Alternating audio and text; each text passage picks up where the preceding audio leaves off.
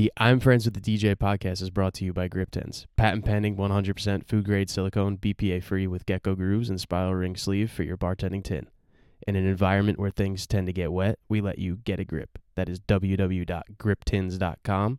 www.griptins.com. G R I P T I N Z. Grip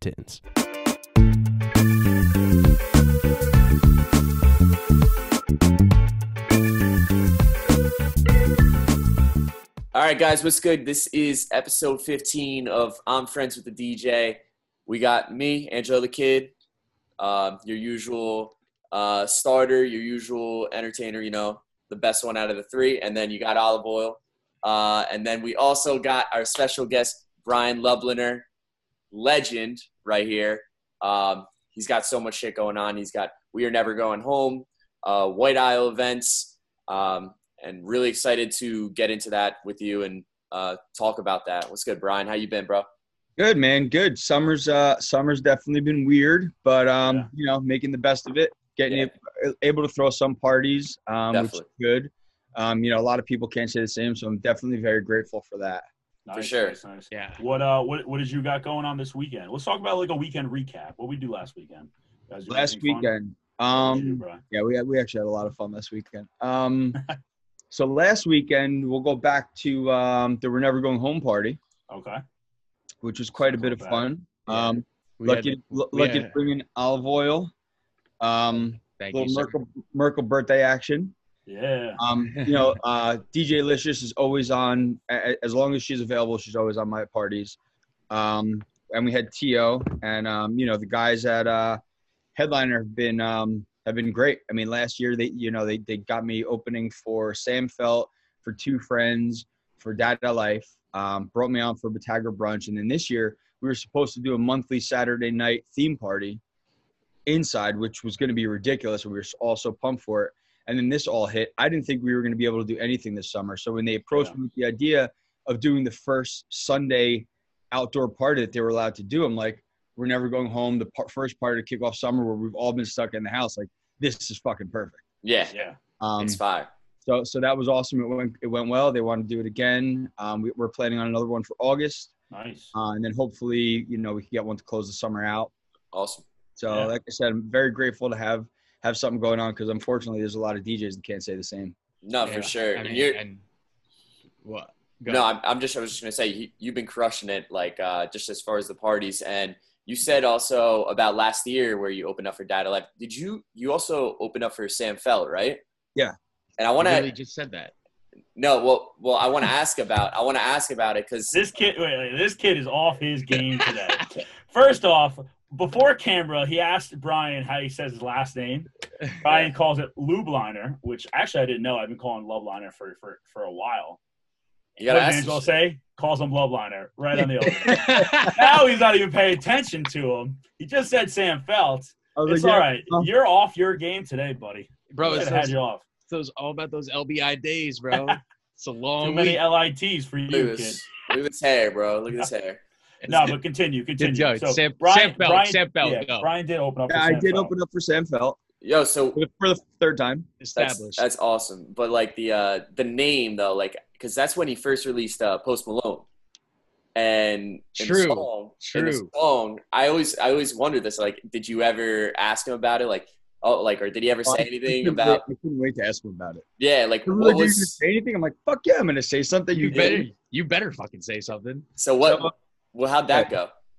Uh, it was awesome. Like I never thought, you know, you figure like his biggest song, he's not gonna play it to open, right? So I'm like, oh, you know what, he'll play it at some point. So I went over to him and I was wearing my jersey and the hat, the whole nine. And I told him, you know, he, he like he's like, oh, so what's we're never going home? And he wanted to know the whole story about where it started and all that. And we had like a really cool conversation about it. Um, I would just play like a four minute track and I'm like, all right, fuck this. I'm gonna go talk to Sam Feldt for a minute. And you know, I would I'd just play a song, go talk to him, play a song, go talk to him.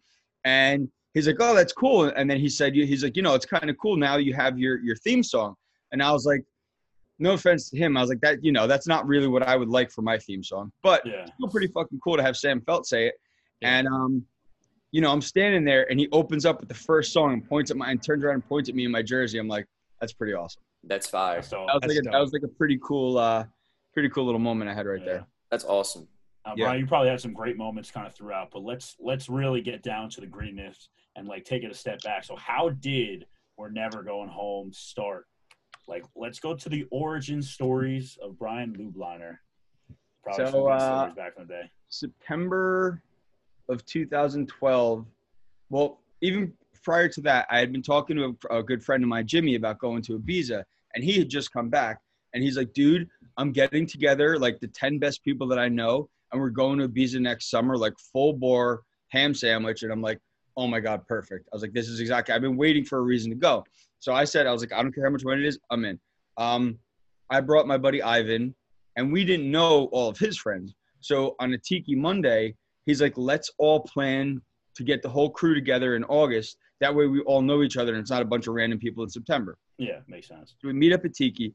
We all like just hit it off like that. And I'm like, oh shit, Ibiza's gonna be fucking crazy. So we get to Ibiza and it's just everything you think. Like we, we never slept. It's like, you know, you, you walk out of the club at eight in the morning, the sun hits you in the face. Somebody's like, yo, there's an after party at this villa. Okay. There's an after party bonfire on the beach. Okay. Carl Cox is playing. Okay. And it just never stopped. So the last day we started, I think we had, yeah, we had 10 people. And the last day, everybody was dead, but there were four of us. It was uh, me, Miguel, Ivan, and my buddy Alan the four only four of us made it out. We're like, fuck this, it's our last night in Ibiza, right? So we're at Sankey's. Uh, we went to see Steve Lawler, Viva Warriors, who absolutely ripped it. By the way, it was the first time I ever saw him live. Um, and we're we're sitting there in VIP. We're you know chugging vodka at the time, and we we still argue till this day about who said it first. But somebody was like, "Fuck this, we're never going home." And then we're like, "Yeah, we're never going home." And then we start chanting it. And then the VIP table next to us, next to us, next to us. Next thing you know, like the entire place is fucking chanting, "We're never going home," and we're like, "This is so crazy!" And we're like, "This is the best day ever." Blah That's blah blah. So, um, Started a revolution right there. me and Ivan woke up the next morning and we were like, "Dude, we fucking missed our flights." So we missed our flights out of Ibiza. So we rushed to the airport, like totally Home Alone style, sprinting through the airport, still wasted from the night before. And um, we get to the front desk. We tell the lady what happened. She's like, "I might be able to get you to Madrid in time for your flight to New York, but you have to fly to uh, to Mallorca, then from Mallorca to Madrid." We're like, "However it is, we'll get there." So, I mean, this this was eight years ago. None of us had that much money at the time. Ivan's like, "Bro, I don't have the money to do this." I was like, "Don't whatever it is, we'll figure it out later. I'll put everything on my credit card." It was a lot of money. So we get we finally we get to Mallorca, we get to Madrid. The Madrid airport is like the worst airport in the world, especially when you coming off eight days of drinking and not sleeping. We had no idea where we were going. We finally get to the gate. We missed our flights home. It was done. They're like, "There's no way you guys are getting back to New York tonight." So Ivan looks at me like the Grinch. You know how the Grinch gets that like creepy slow smile? He looks at me. He's like, "Yo, have you ever been to Madrid?" And I'm like, "Nope." So we ended up in Madrid for I think like we were there for like three more days after that. It was That's just- fucking and the whole time it was like we're never going home. Like it wasn't a joke anymore. Yeah. It was real life. Um, so we finally come home after a couple days in Madrid, and it became like a thing with all, all of us, like all of our friends. It was like we're never going home. I'd be DJing in Hoboken. We're never going home. Then it ended up, you know, down the shore at Tiki Bar, where everywhere we went, it was just constantly we're never going home. And like throughout the time, everyone's like, dude, you should do something with it. I'm like, oh yeah, that'd be kind of cool. I never actually thought of doing it. And then uh, I think it was in like early, it was February of 2016. I talked to uh, my uh, this girl that worked at the gym with me, and she's a lawyer. And I, you know, I was talking to her about it, and she's like, "Oh yeah, I do trademarks." I was like, "What would it cost to trademark a phrase?" She's like, "What's a phrase?" And I told her we're never going home. She did a little bit of research, and um, she's like, "It's pretty." uh, She, she's, I think she, she's like in her 50s. She's like, "That's pretty awesome," and I'm like, "It is pretty awesome." Um, and uh, and you know, we, a lot of back and forth, and you know, trademark issues and stuff like that because it's like it's super specific. It's like you have to trademark the logo, you have to trademark the words, you have to trademark the words in that order. Like it's just there's just so much that goes into Yeah. it. I had no idea. You know, I was just like, I just want to party. I don't want, you know, I don't want to Yeah. do all this work. yeah. Luckily, she was able to do all the work for me, and uh, it took a while, but finally we trademarked it. And uh, I talked to my buddy. We launched the website, merchandise, and everything, and it just exploded. Like everybody's like, "We want shirts, we want hats, we want this, we want that," and I'm like, "Oh, cool." And then my parties kind of turned into like, not Brian Lubliner anymore. It's just we're never going home. Like Yeah. people didn't know my name. They were just like, "Oh, you're we're never going home," and I was like, Yeah. "Yes, at this point I am." Yeah. You know, I, I just kind of embraced it. I think it's Did- absolutely great because it's like a freeze. You know what I mean? So it's even Yeah, like funnier. It's not Yeah. like like olive oil's a little tangent. You know what I mean? So people are like, Yeah. oh, are you olive or are you oil? Like that's like our Right, number right, one thing that we get from that. Yeah. But we're never going So- home is afraid. It's great. It it's it is, and it's awesome. And I first I first played on Groove Cruise in two. So so the trademark, just to give you guys kind of like a timeline, the trademark went through in 2016. What we filed for it. So once you file for it, it's yours until they say no. No. So nobody else can file for it while you have it. So I played my first Groove Cruise in 2017, but no nobody really knew about We're Never Going Home at the time. It was still like in the works. I didn't have a logo. I didn't have everything done yet. So yeah, I played I played the party on Groove Cruise. It was awesome. They're like, all right, next year we're gonna give you a little bit a little bit of a bigger spot. The following year, we're never going home. Everything was in place. That's when the website had exploded. People were buying merchandise.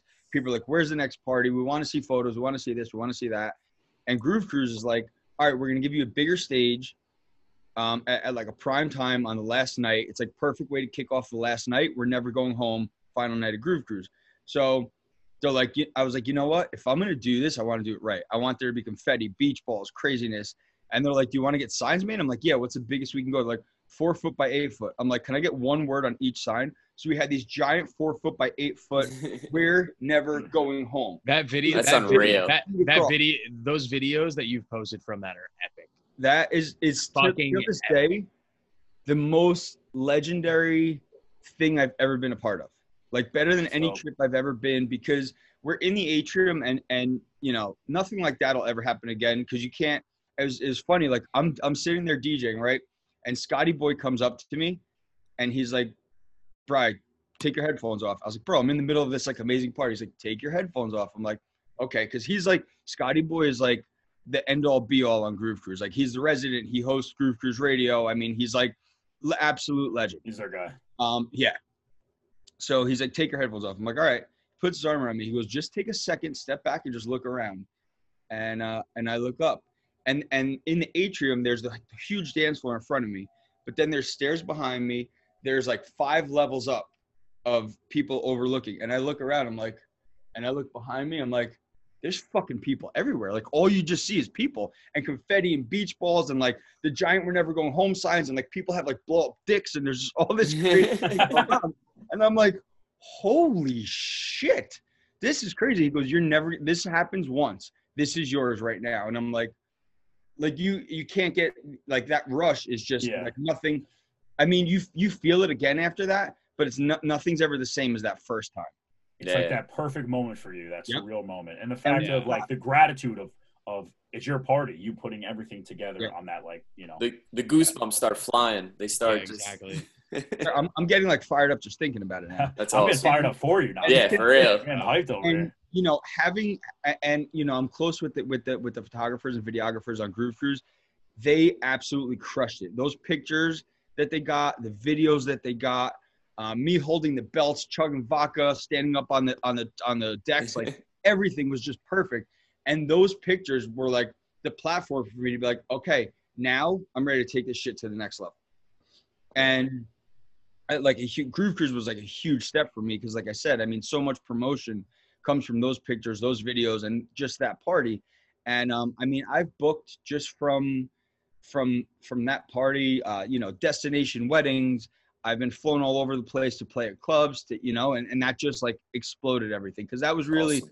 the first time anybody saw me on a bigger stage and that's, That's when like, we're never going home was like okay there's no more brian lubliner there's only we're never going Yeah. That's it. Yeah, truly Um, established.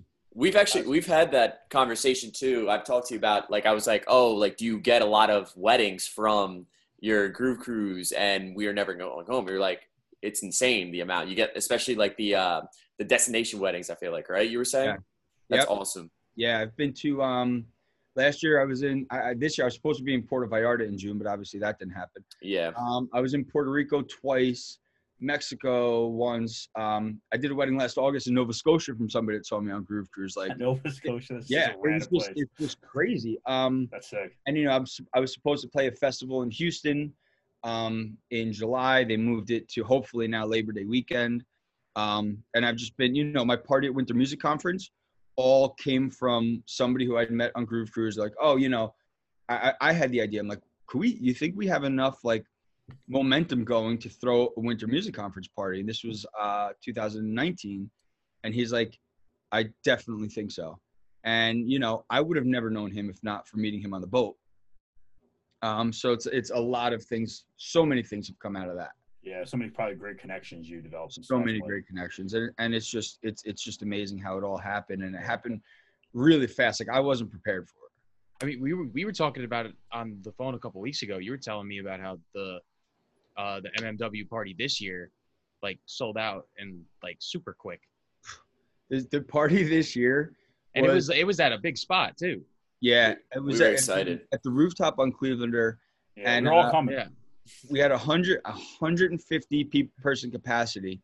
And granted, I think when people RSVP to a ticket, they're not. Oh, it's always like, oh, if we could, if we go, we go. If we don't, Yeah. we don't. They'd rather RSP before than like being shot. We had over 500 RSVPs in like the first four days, and we're like, what the fuck is gonna happen? He's like, the venue's gonna have to deal with it. There's nothing we could do at this point. Yeah. Um, and people are like, can you, you know, can you do paid tickets now? And I'm like, I can't go back now. We had like 500 people RSVP, and now to ask people to pay for it, you can't. And I was like, we're just gonna see what happens. And I was so pumped for it. We had such a great lineup too, a couple surprise guests. Um, but you know, obviously things happen, and Yeah. we'll be, we'll be back. We'll be back stronger next time. I don't want to wait. Yeah.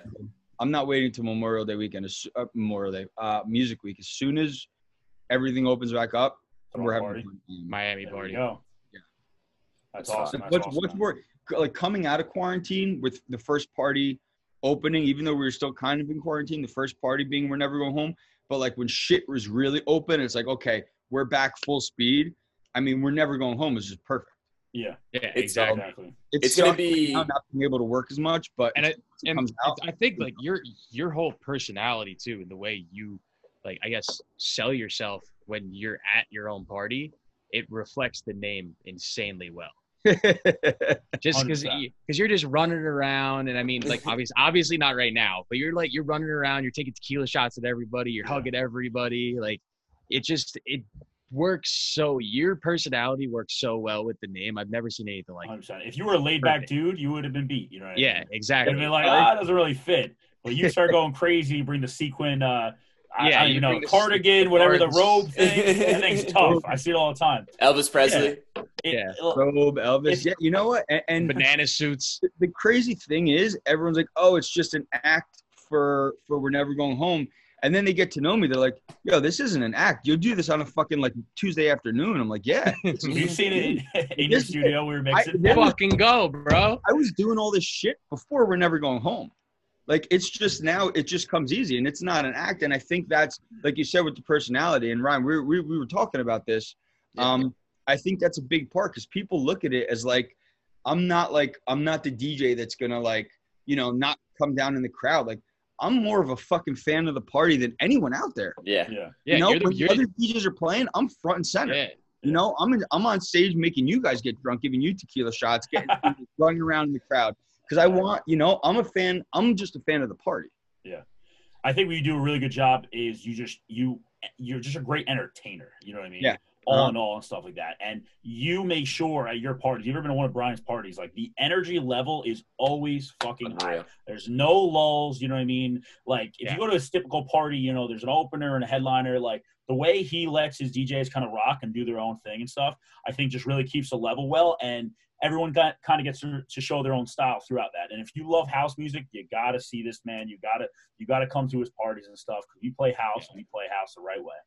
Good vibes, good times, high energy. But yeah, the entertaining entertainment aspect of what, what you offer, Brian, I think is really why you know your parties are picking up and, and, and people are loving it and they continue to grow. You know because anybody could be a DJ. Anybody could you know sit there, you know, mix good music and just you know be kind of that laid back DJ doing their thing. Like bringing that energy level that you bring, I feel like just hypens up your crowd, and and your crowd has to like match that in a way. You know what I mean? Yeah. That's how I see it on that aspect. Yeah, and like you know, I and love it. You're you're always looking too to like you're trying to always book something different too. Like you always want to you always put that big name guy on there, whether it's like Anthony Attalla, Tommy Sunshine, Scotty Boy.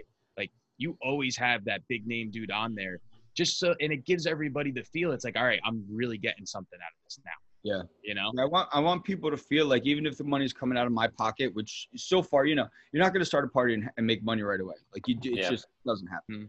Hmm. Um, but I was fortunate enough that you know I'm sure we'll talk about it at some point. White Isle Events picked up was was knock on wood doing so well that I was like, you know, now I really have time to put some to invest some of my own money into We're Never Going Home and throwing these parties in New York. And you know, one of the things I've talked to all you guys about is that you know I bring a different value to my party. It's not the reason we chose vinyl is because every other place that we talked to in New York was like you have to have a dress code. I'm like I'm not throwing the party here. If well we want your party, I'm like well then you can't have a dress code, but we have to have a dress code. Okay, well then you can't have the party. The whole point of the party is that everybody just comes however they feel like it because that's what I want to do. I don't want to have to. I don't want to be like oh I want to go. I have- really want to go see this DJ tonight, but I don't want to have to wear a button down and dress shoe, a button down and Yeah. dress shoes. So like you know my Be party comfortable in your own skin to go wherever you want. You know I mean? On that. So with you, first I party we dress threw last well I, a year and a half ago now in may was with lizzie curious and we threw it at vinyl and i'll never forget i look i look one way and i see this group of girls in like stilettos and short dresses like you know they spent hours doing their makeup Yeah. and i look this way and there's a girl in a hot dog costume holding, an holding an inflatable pickle and i'm like this is exactly what I wanted. This is exactly what I wanted. You guys want to get dressed up and look great? That's perfect. You want to wear a costume? That's also awesome. I want to wear a tank top and banana shorts. That's cool. Like just it's just a free and that's one of the things Tommy said to me, uh, Tommy Sunshine after he played the party in November. He's like, dude, there was such a vibe, and that's what I want. I want it to be just a vibe where you feel like you could do, you know, within reason, whatever you want. You know, walk Yeah. around, high five people, hug people, make new friends, and you know you're not gonna you're not gonna bump into somebody that's like yo what the fuck bro you're like oh shit let's go do a shot together Exactly. like Yeah. that and, and and you know that's so much different Yeah. um because there's nothing you know not to tap myself pat myself on the shoulder but there's nothing that's like that right now Yeah. No, everything. you- You should tap yourself on the shoulder because you're 100% right. Like, unfortunately, you know, me and Fisher, we've been working. We haven't got a chance to get to vinyl, but every Yeah. time I'm like, yo, Fish, he's playing Friday, he's playing Friday. We working, we working, working because I see these videos. We do- we- People are just we- going we're- crazy. Yeah. Just, Yeah. you could just, you feel the energy from watching the video, just how much, Yeah. how much fun people are having. And I love the confetti and like the inflatables and the blow up. It just reminds me of like, to me personally, I went to um, Coco Bongo in Mexico one time, couple years Unreal. back Best place and ever. that aspect of like the confetti and like the blow ups and stuff and people just like just really like loving life like i see that energy match with your parties brian and uh and i and i love it honestly And it's not probably a- one of the coolest experiences that I've, I've seen I think the big thing is too, like this is what I hope when we're done with quarantine. It's like nothing is like materialistic. Like oh, like it's not about like who has the bottle service in that air in that VIP area. It doesn't matter uh, who who's spending how much money on a table, whatever. yeah You know, like everyone's there, uh, like doing the same thing. Everyone's there just have a good time, and that's it. Like, and that's how I hope a lot of parties uh, go towards the future too, uh, especially coming out of this. But Yeah. It's that it's that old old school wave, bro. It's just like It's- people just people going out to go out, not going out because they got to show off. it's yeah tough and i agree with you guys I, I pray that it goes back to that because you know you guys not to sound like an old fart but you guys weren't around for that shit like back in the day yeah, there wasn't bottle service. And if there was it was very like spotty. It was around the ends of the club. Like there's a dj and there's a fucking party. Yeah. And that's that's why i go i love after hours in like brooklyn and stuff because there's no there's none of that. It's just Mhm.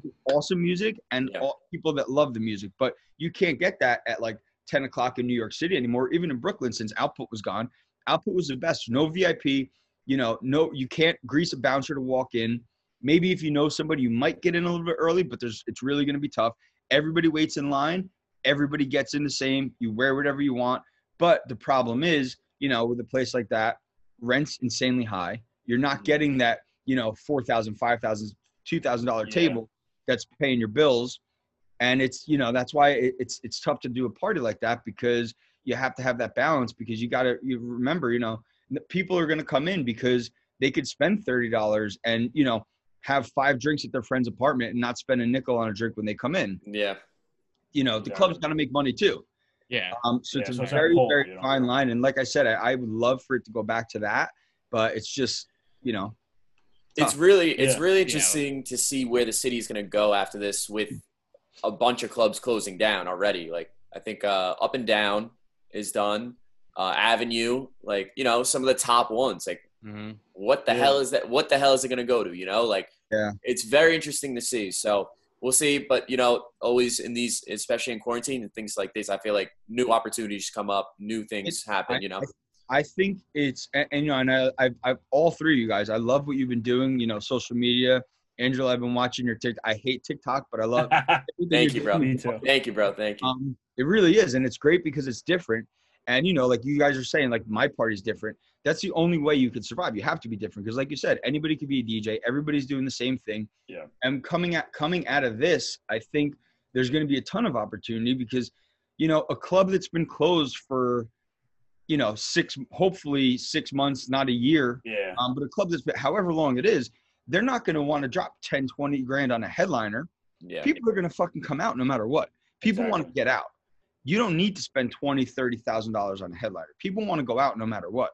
So i think the mid-range djs are going to do really well coming out of this because people are going to be you know clubs are going to be looking for okay do you have a following? Can you fill some of the club? Because the rest of the club's going to be full with people that just want to get out because they haven't been out in six months. Yeah. yeah, um, so I, so I think you're 100% right on that. agree.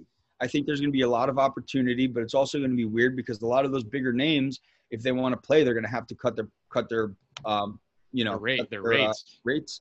And are they gonna? Are they going to be willing to?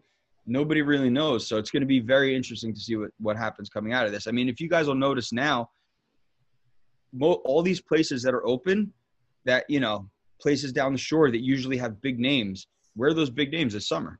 Yeah. nowhere, yeah. They, they don't they don't need to book those big names because people are coming out no matter what. Right, Yeah. exactly. They're using all their just regular guys. And I mean as as as they should be. They shouldn't be wasting the money. There's no reason to. I, I love it because they're they're you know number one, it's work for all the guys that that have been busting their ass to get to where they are now, Mhm. and you know it's it's the clubs are, are being very loyal and the Yeah. promoters are being very loyal. Like you know like for for instance, I've been doing a lot of work with E-Rock.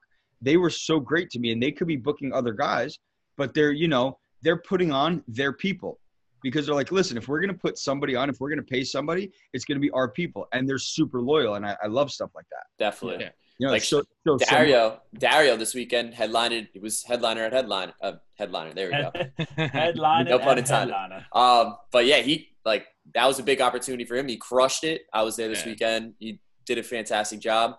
Um, but like again, like an opportunity came up for him, which was awesome, you know. So and uh, he he did a really good job. Though was it was Yeah. a fire night, fire night.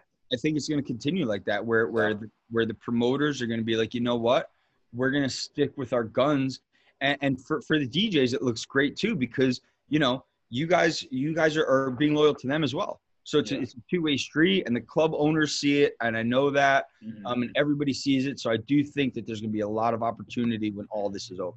yeah. Yeah, I feel like it also too, kind of going from your point, like just the fact of like these local guys, maybe they didn't expect it at one point of like bringing talent in, or, or, or not bringing necessarily talent in, but bringing people into the club and having that promotion aspect. Like that's also helping on that too. You know, like I feel like these local guys are bringing more and more people.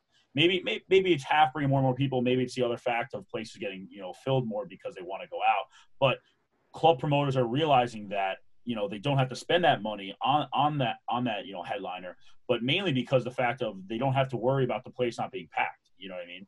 Right. and i think it is that give and take of the spending because pe- people at the end of the day will will come out to see headliners and that's really the risk for reward. I'll pay him x amount of dollars because i know he's going to fill out the club but the club's already filled out. Why am i going to pay a headliner when these local guys are killing it doing a good job and bringing people? You know what i mean? If we're we're growing our market share so much higher um, because of you know because we have this opportunity right now. Yeah. I feel like you know. Yeah. Mhm. Yeah, I agree hundred percent. And I think, like I said, there's there's just going to be a lot of open doors, um, once this is all over, especially for for like young guys like you who are just coming up and starting to make you know big waves.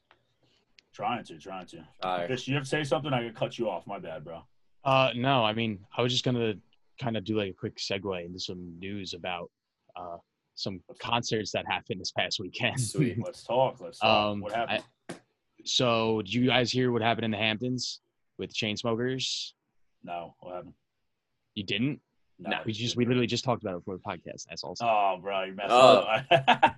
no, but for, for Uh, those that I, didn't know, I was playing No. stupid. I was playing stupid. don't don't play Well, stupid. it's supposed to be rhetorical, bro. It's for the podcast. For the Gives a cast, shit. kid. Merkel say no, and I'm like, Yeah, Ryan's looking at me like I'm like, don't you do the texting on the side. Don't you Literally. dare say Who cares? No, but they had a driving concert with like tickets ranging anywhere from five thousand to twenty five thousand dollars for like RVs and shit like that. And they which would call it. Everybody just started getting out of their cars and just filled made like a pit. Apparently there was a pit on the field that they were at, like Of set people? up.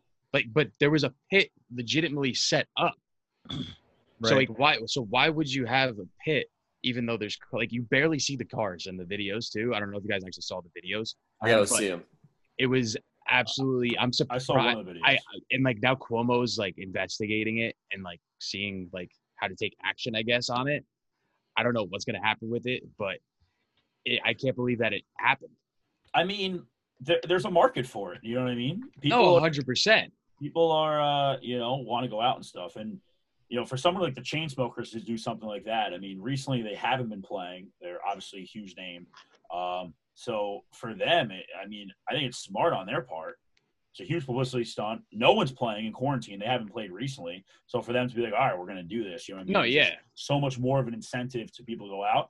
Hampton's a great spot too because whoever booked it is making their money. You know what I mean? People are going to pay top dollar to go to something like that. Yeah, especially out there. Yeah. So I mean, whoever whoever came up with it, I mean, kind of props to you and a good idea. You probably made money pretty quick, but uh, we'll see how this plays out because I know I know Cuomo was freaking out about it. I saw a whole Yeah. tweet and, and and just him, you know, going off on a statement on it and stuff. And it's tough. Like you you can't really control these people if they're supposed to be in their cars and supposed to be Yeah. you know quarantined and s- six feet away. You can't control them if they're getting out of their cars. Like.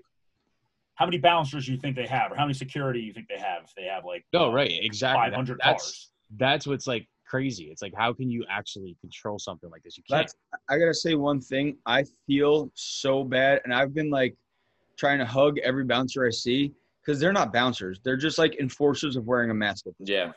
And I feel so bad. Like you know the guys at Headliner. As soon as you step away from the bar, and I have to say they've been doing an awesome job. Great As job. soon as you step in, away from the bar, yo, put your mask on. Yo, put your mask on. Yeah. And that's all good at like two in the afternoon. But you go into six, seven, eight o'clock when people have been drinking all day, and you've you you you know you're on your fifteenth time telling this kid to put his mask on.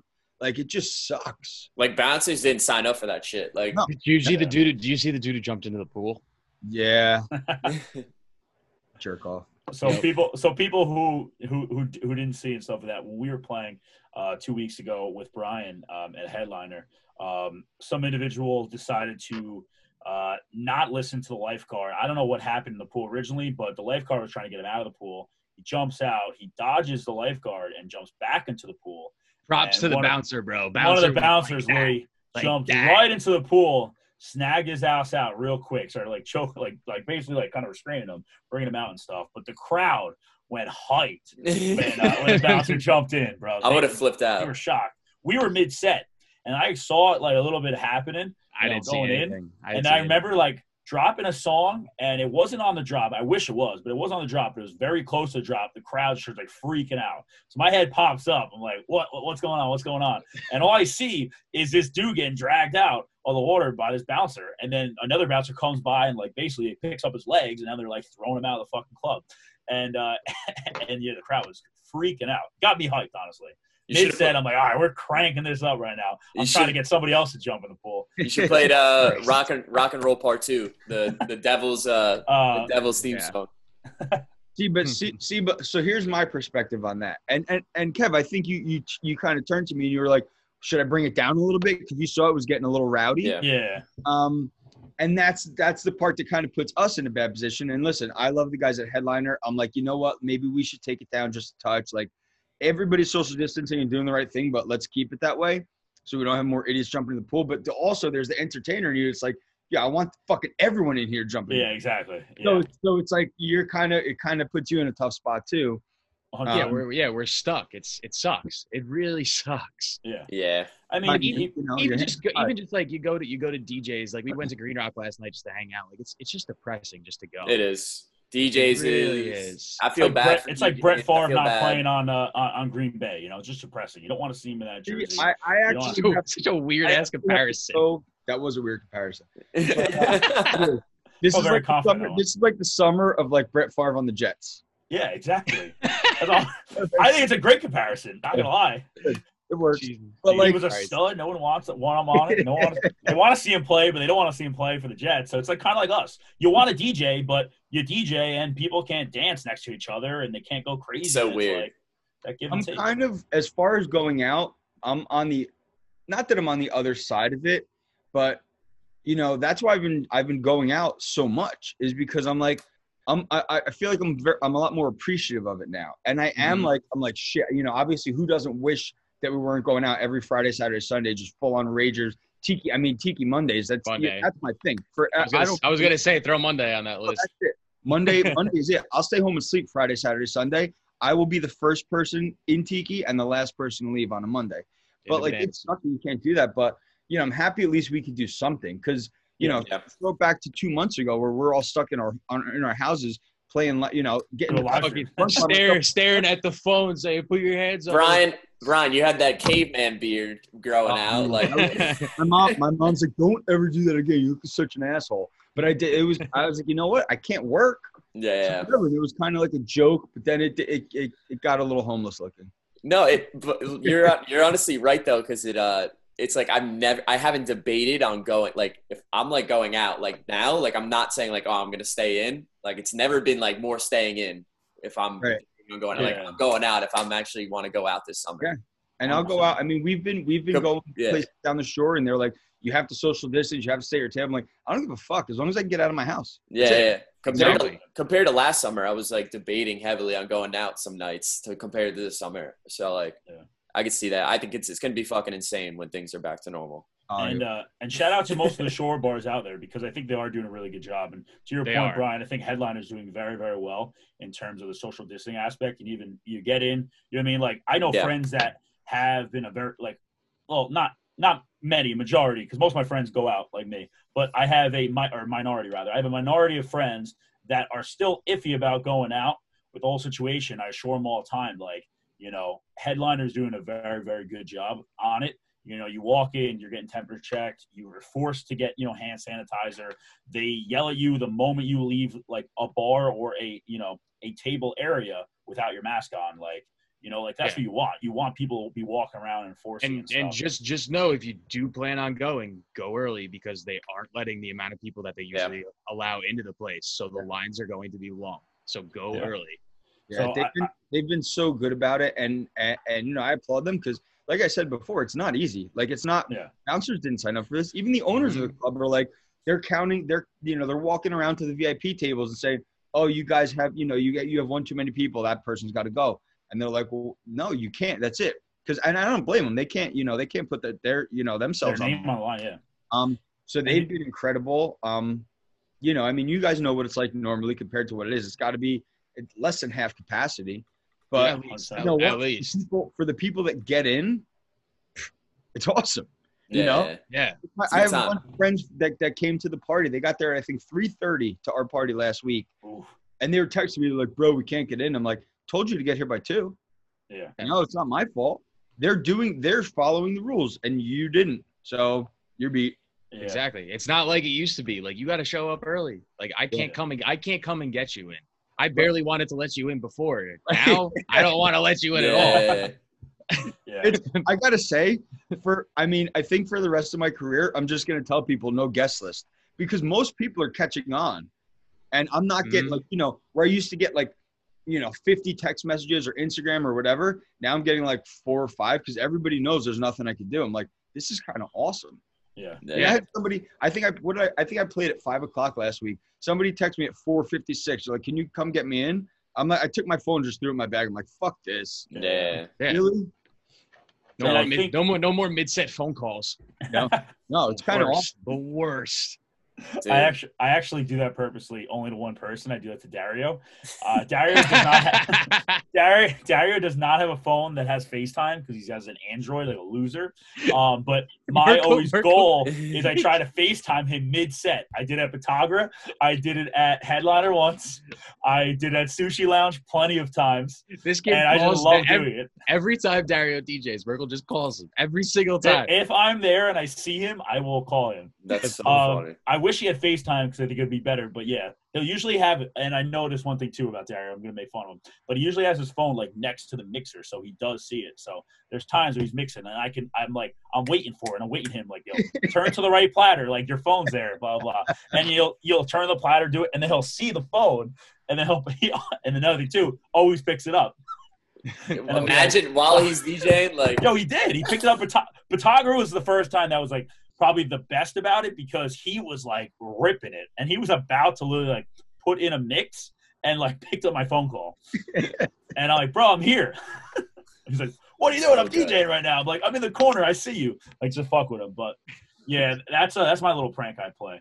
But um, but even headliner too on that aspect of the bouncers and everything, they're probably honestly hiring more people than normal because they've got people to mass monitor and stuff. Yep. So it, it, it is definitely a burden on some of these places, which really sucks because you know at the end of the day they're not bringing the volume you know that, that they can normally bring in with with the people and of the money for the places. So, Especially the, with the size that headliner is. Like it's huge. yeah. Especially it's huge. even when Especially the outside. even if the inside's open too, like I don't Yeah. know. Oh, right, exactly. Like- Like, the whole thing. It's But I'm saying it's at risk versus reward. They bring in a quarter of their place. It looks great, and and, Yeah. and you know it does probably decent for them, but they can't be killing it. You know what I mean? They got a whole place inside and a lot of staff and everything else too. Like you know, no place right now can be possibly killing it with with quarantine because of the rules. You know, and it sucks. Yeah. It really sucks. You know. The only It's, thing uh, we were talking about before that maybe balancing it a little a little bit is that they're not bringing in those big names and spending all that money. True. Yeah. Hundred So that percent. maybe I, I agree with you. I don't think it, the numbers are where they were, but I think it's it's helping it a little bit to know that like you know they're not booking these massive headliners that they're you know they're spending ten twenty thousand dollars on. and and maybe these bars change their business model in that aspect too you know to to maybe book less and, and figure out different ways to you know necessarily you know make money. Um but we shall see we shall see. All i know is i want fucking i want i want the world to open back up. I want the states Yeah. to open back up. Murphy if you're if you're listening to our podcast i think you're a clown please open the state back up you don't even lift bro Every time, But- every time I see those, every time I see those like little, uh, those like uh, alerts that he posts, I'm like, I'm hoping it says like 25% capacity inside or something. Like, give me November, something. bro. November. Wait till November. it's Yeah, just I a know. shame it's just a shame but I'm just I'm just hoping we don't. And I don't know if you guys saw this week, but like uh, Chilton Hospital, Valley Hospital, a couple other places posted that they have no COVID cases in their in their hospitals. Good. Yeah. That's that's really we're good. the only state Yeah. that didn't go up or down or whatever i think we stayed like I, I neutral think or I, down think rather. I heard we went down. I think are up on Wednesday, but in cases, but you can't. Is it because that there's there's just now more testing? Yeah. Like Yeah, is- that's the thing. It's like you don't know. It's more testing. Is it people that have been self quarantined themselves now coming out? Like, right. Yeah. And, and the thing too is like, I and I think New Jersey's been great because I've been you know I've been out at Tiki Bar every Monday and Tuesday. I've been at Headliner. I've been at DJs. You're not seeing, not that there, you would see a lot of, but like you're not seeing a lot of older people out, which you normally would. Even on the boardwalk, you're not seeing a lot of older families. It's all younger families with kids. There's not, you know, you don't see grandparents, you don't see older parents. Like my parents, my mom is 72, my dad's 78. Like they don't leave the house. I Yeah. haven't seen, I mean, I've seen them, but with a mask on from six feet away while I stay in my car. Um, but you know, I think that's a big part of it is that people, well, you know, th- that generation and those people who are are could actually get, you know, deathly ill are being smart about it.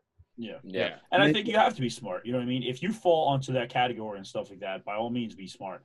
But it's that r- risk versus reward. You know, it's Right. like, do we do we risk like the economy and everything else, and like the whole aspects of small businesses? You know, for for that you know small percentage. You know, I mean, I don't necessarily know. I'm, I'm not the person making the decisions, but it is that you know risk versus reward. That that fine line. It should be a sliding scale. It shouldn't be cut or dry. You know what I mean? Black Yeah. and white and that's what I feel like we've been doing, which is the reason why you know we we've been hurting on that aspect. And Right. I, I feel I feel bad for a lot of small businesses out there that are Yeah, I mean, we were we went to Hoboken last night, and and Hoboken's doing a thing now. Uh, they did it last night, and they're doing it on Sunday, where they're they're shutting down Washington, and they shut down like First and Hudson pretty much, and they're allowing like the restaurants just to set up tables in the street. Awesome. Like- They needed to do that. They needed to. It's Yeah. because like, these guys can't pay their rents. Yeah. They're, they have no income coming in. They got to do something. Yeah. I think Or I, else you're just gonna have a lot of empty spots. yes, I think he was smart, and I hated it at the time where they just closed the doors on everything. Like everything shut down. What was it, like March 15th, New York and New Jersey, everything is shut down. That's it. And at the time, I'm like, what the fuck? But now you see all these other states spiking now, where we spiked what March, April, May, four months Four months ago. four months Yeah. ago. And like now we're kind of leveling off and we're like, oh shit, he maybe he did do the right thing in the beginning that we were all pissed at. But like now he's got to start working backwards. Yeah. And he's not. And that's I think what the problem is, is that like you did the right thing at first. Good.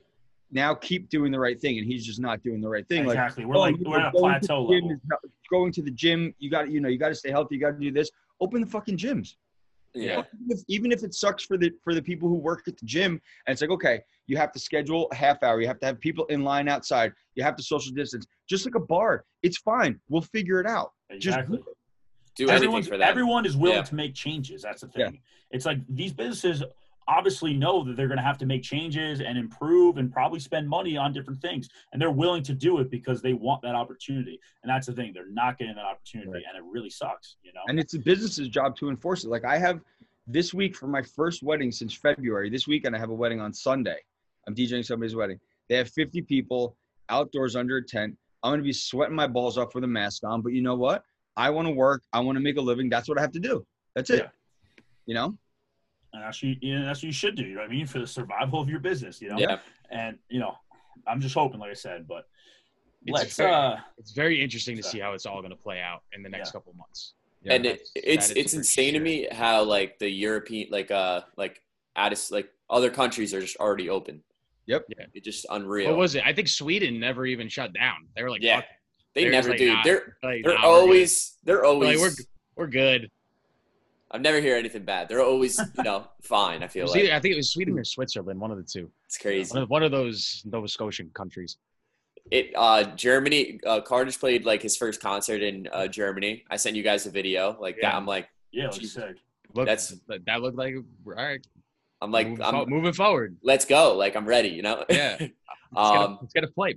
my my cousin from Italy, like he DJs out there. He played my edit and posted like the whole club, and I was all. like, I was like, no fucking way. Like they're already back to normal. Like the fuck are we doing? Yeah, You know? and they were and news was bitching, bitching and moaning about Italy's five months So- ago. yeah.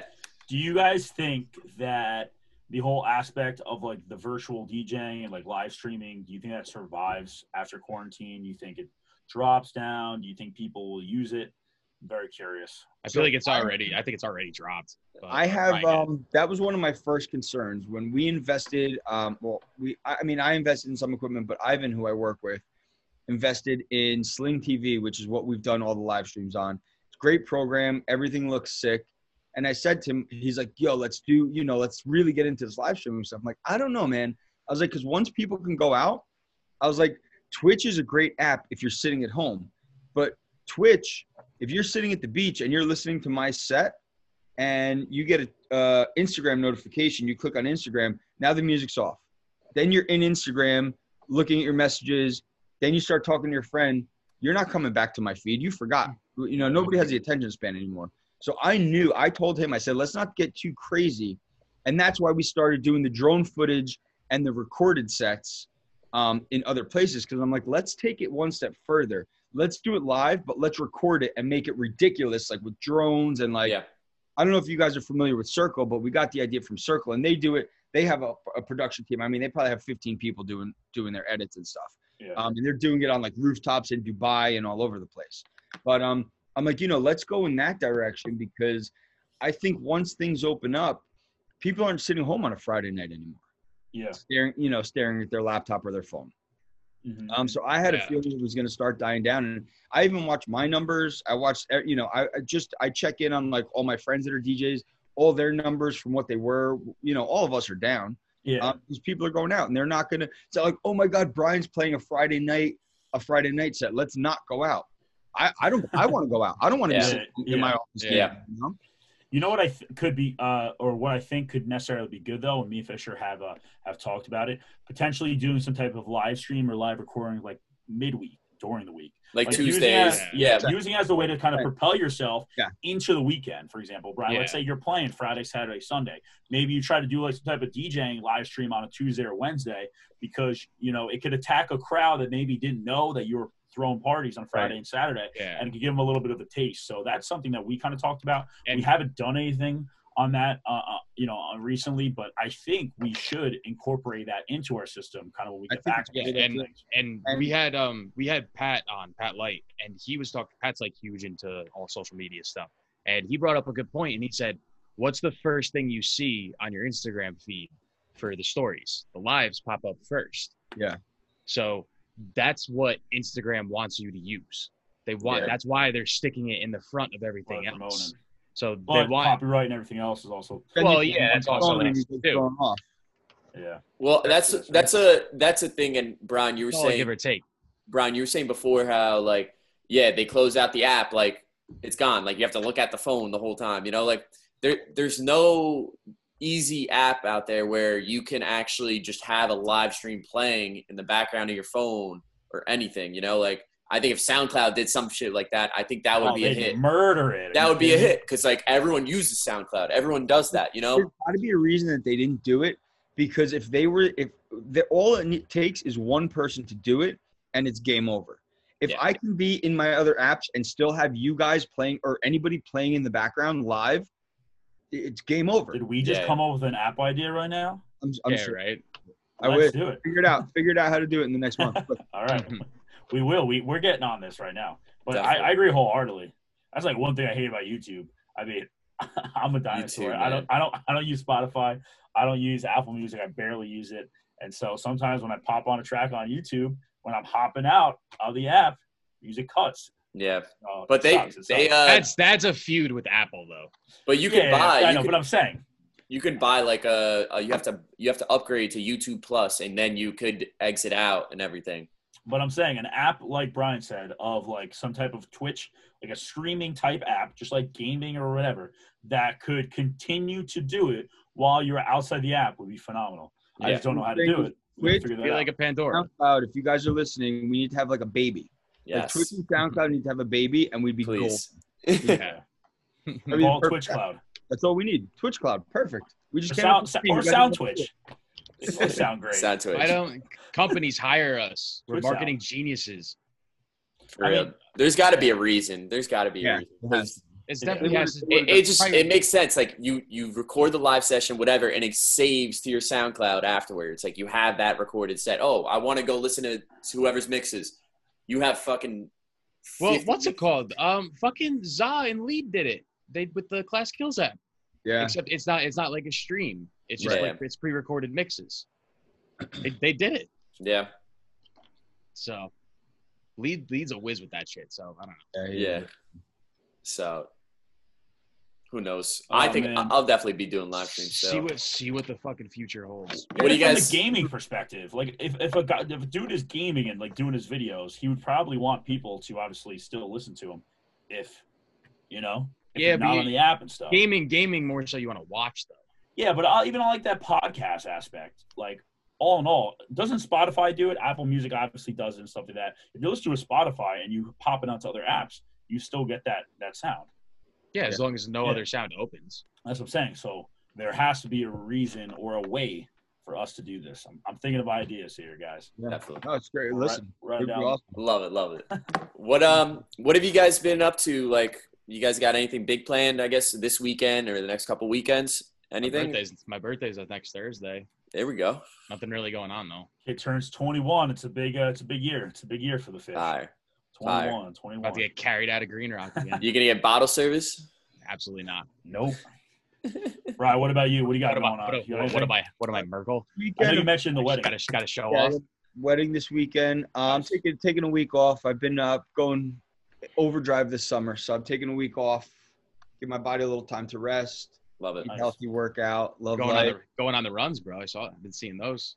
Going on. Yeah, try to do it every day that I'm not down the shore destroying. I the- did not know that you. We gotta go on a hike. classes. You gotta come on a hike with me. You gotta I'm come on a hike with me and my boys. It's fun as hell. No. What if and didn't you Do you some were rock saying- You were saying you had a your own uh what a cycling session? Brian teaches spin classes. Yeah. That's what I've been teaching for. I didn't know that.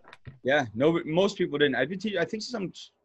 Yeah, I think for 12 years I've been. I got certified. See, like Um, back to your personality, bro. Like, There you go. That- are, we, are we gonna see you on Soul Cycle? Because those people, Knock it out. bro, those people are nuts. Yeah, I they're nuts. Out when I'm like, shit, what the fuck am I gonna do for money? I reached out to Peloton to become an instructor, but they never got back to me. I'm like, I will crush everyone. That would be fire. You would love, yo. You want Imagine you setting up the little like DDJ or whatever. You know what I'm talking about? The little one on a phone, and you're riding the bike while DJing for your class. Come on, Peloton, get in the game. studio that I used to work with, um, we used to do that. We used to do like a Friday night rave, and I'd bring in lights and I'd bring in the DJ. I'd have fucking two bottles of champagne in the cup holders, and like everybody would hang out and drink after. It was the best thing ever. That's awesome. Why isn't this more of a thing? Because you know you want to. What do you want to do? Combine working out and party, and and you know, Yeah. and I think Yeah. that's that's part of why I became a spin instructor because I hated going to take these classes and the music sucked. Everybody's playing the same shit. I'm like, I have really fucking good music that nobody else has. Like, and even when I, I taught a class yesterday, everybody's like, your music was great. I'm like, well, yeah, nobody has a lot of this shit. Like, Yeah. you know, who's playing who's playing tech house in a spin class? Yeah. It's yeah, exactly. It's very very upbeat, and there's a lot of energy It's involved too. I'll tell you what, I always I always love seeing on SoundCloud when a spin instructor like downloads one of our songs. Yeah, That's always Great. fucking dope. it's awesome, and um, That shit's hard too. It's It's bro, tough. Because you probably have to prep it, right? Don't you like kind of prep it out in Yeah, I terms of like a little like cool, like not really cool downs, but Yeah, there's no, lulls throughout. It's like a it's like it's like a set. Yeah. Yeah, it really it really is like planning a set. Um, you know, you got to slow it down at certain points because like you know, I know when people are going to start dying that I have to like take it back a little bit. Um, so you do you it is it is planned out like a set. Um, but it's good, man, and and because it forces me, you know, I've been teaching for 12 years. I I only teach once, maybe twice a week, but usually I try to keep it to once because it's just like an excuse for me to go to the gym. You know, the pay, the pay is minimal. It's like fills my gas tank for the week Yeah. but um but it forces me to go to the gym and doing what we do it's hard you know being up until two three four five in the morning there's nothing good to eat that late except for Yeah. like spa diner and by that time you're eating you know you're eating dirty Yeah. so you're eating like shit and i'm like Some pizza, bro. it, it, keep, it like motivates you to go to the gym. And i'm like all right i'm here already. I'm teaching my class. Let me go work out. And then the next day i'm like i wake up feeling great. I'm like all right you know i'm gonna go back to the gym again. And um it's tough because you really like doing what we do you really have to watch out for for you know the quick turns your body can take because it does it, you know i've been doing this a lot longer than you guys. It takes a toll man. Yeah, hundred percent. and everybody asks like how I still do it. I'm like, honestly, when I'm not partying, we don't see me on Instagram like ripping tequila shots, dressing like an asshole. I'm I'm you know walking three miles every day, doing 300 push-ups and sit-ups, eating healthy, um, drinking a ton of Relaxing your water. body. Yeah, you have to. Yeah. You can't. You must, just yeah. can't. You know, I've pushed the limits. I think harder than anybody I've ever known personally. And uh, you know, luckily people are like, "Oh, how do you stay in shape?" I'm like, like same thing. When you don't see me partying, I'm doing the total opposite. Yeah. You know, I'm literally quarantining myself. Yeah. You have to. You have Yeah. to take care of your body in that aspect too. I mean, and Fisher talk about it too sometimes because we'll get caught where we're just like we have just such strong weeks and stuff, and you know I have a nine to five. This past this you know. past this past weekend was stupid. Well, we also did some stupid stuff, but we'll, we'll go into our weekend. So we went to Belmar on Friday. Uh, my buddy Will, shout out to my boy Will Bowman. We had a birthday uh, party on a boat, so we DJ'd six to nine from a boat party. My also friend Allie, that I used to work with, was her 26th birthday, and she got a house in the Poconos with about 30 people, and we were invited to go DJ and hang up uh, up there. So our plan was to go to Belmar, do the boat party, and then drive up to uh, to to the Poconos and stay there all weekend. So that's what we did. So we did the boat party six to nine. We got out of that. By the time we packed up and stuff like that, we didn't leave till like 10, 10 30. And we ended up getting to the Poconos like one o'clock in the morning. So that's already a two and a half hour drive at night after partying and like doing what we got to do, getting up there. We go up there Saturday or Stayed Friday up. night. Stayed up till six a.m. Yeah. probably. Yeah. Oh my god. Partied all like, Friday night, brought the two speakers in like 1 a.m., started Yeah. DJing. Two hours of sleep. Partied all during the day. Two o'clock rolls around. Yo, Merc, you want to go back down the shore? You want to go to DJ? You want to go to D? You want to go to DJ? 2 a.m. Saturday after Yeah, party. 2 a.m. 2 a.m. Saturday. Merc, you want to go down the shore? You want to go to DJ's? All right, let's start. All right. So we drive. So we, so we, we drove leave back Pennsylvania Belmar. at 2 a.m. and go all the way down two and a half hours to Belmar, and we get in I about was 4:30. I was with you Sunday. Yeah, that's what I'm saying. So we get in at 4:30 on Sunday. my two roommates, shout out to Kate and Rachel, they're literally like getting like they took their makeup off, they like finished going out in the bars and shit. They're like still at home about it, you know, about to go to bed, and they fucking see me and Fisher walking through the walk door. Like, saw a ghost. They're like, "What the fuck is going on?" Like you say, you're supposed to be in Pennsylvania. You go, ah, we kind of got bored up there. Like me and Fisher get very nomadic in that aspect. Like when we Yeah. feel something, we gotta rock, you know. And and we do it. We do it for the story and and like just that energy of you know always being always going around stuff. So we ended up doing that. Slept for maybe three hours on Sunday, and then we went to headliner DJs all day on Sunday. But this I- this this week's this Sunday this night. week this week has been water and eggs, and that's about yeah, it. it felt like death. yeah, but I, yo, I live for those weekends, like those, like yeah, Oh, Those- those triple book days where you're just fucking Yeah. going to one spot to another and just That, fucking. that's our embodiment of the never going home. You know what I mean? Yeah. Like we're just like we got to feel it. We're going. Love it. Like we're not going to go home on Sunday. We're going to go down to Belmar. We're going to go out and see our friends, DJ and yada yada, and like and just do something because you got to live in the moment in that aspect. And I think that's what we really like as as DJ. And like to Brian's point that he mentioned earlier, like when he saw his crowd for his show, for anybody that's like never DJed before, like we DJ for those moments, for those goosebump moments, for those moments of just like awe. It's like DJing, you get that energy and you get that hype when you're playing great music and people Yeah. are loving it and you're partying. If And- if you if you've never done it, you'll never understand it either. You really Yeah, because it is. It's it's a different high, man. It really is. And uh, and to Brian's point, when he said when he was you know doing the doing the set at Groove Cruise, when he he looked up and he just saw you know hundreds, probably even a thou- thousands of people fucking all around him and stuff like that, enjoying it, partying, loving life. You know what I mean? That energy and that moment. That that adrenaline, man, i- is just something to die for. You know, what I mean, I love it, Yeah. and, and and and and I live for that every weekend, and I want that every weekend, and uh, you know that's what we were trying to find. So And I love I love Start it up. seeing other people do that, and that's why I always, whenever I play your your track, yours and Dean and Dean's track on um, calling, whenever I play it, I'm like texting you guys. I'm like, yo, get the fuck up here, because I don't want to play without you. I want you guys to get that. You know, that's your song. I want you guys to fucking be up there. I, I and I love seeing. That's why I take a step back, let you guys do your thing, because I love watching that, because I know how good that feels, especially when it's your own, when it's your song. yeah, You know.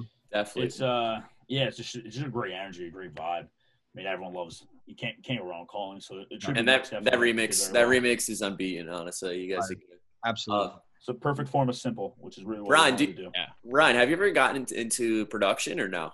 Like doing. No, I did. I was working with uh, Kova, who's phenomenal, phenomenal with his production. I got into it for a while, and it's just like at the time I was super busy with you know White Isle events was exploding, um, you know, and, and that's as much as I love We're Never Going Home, and I probably put more time into it because it's it's fun, but um, you know, I, I realized I was like, you know, I White Isle events is is seventy five percent of my income.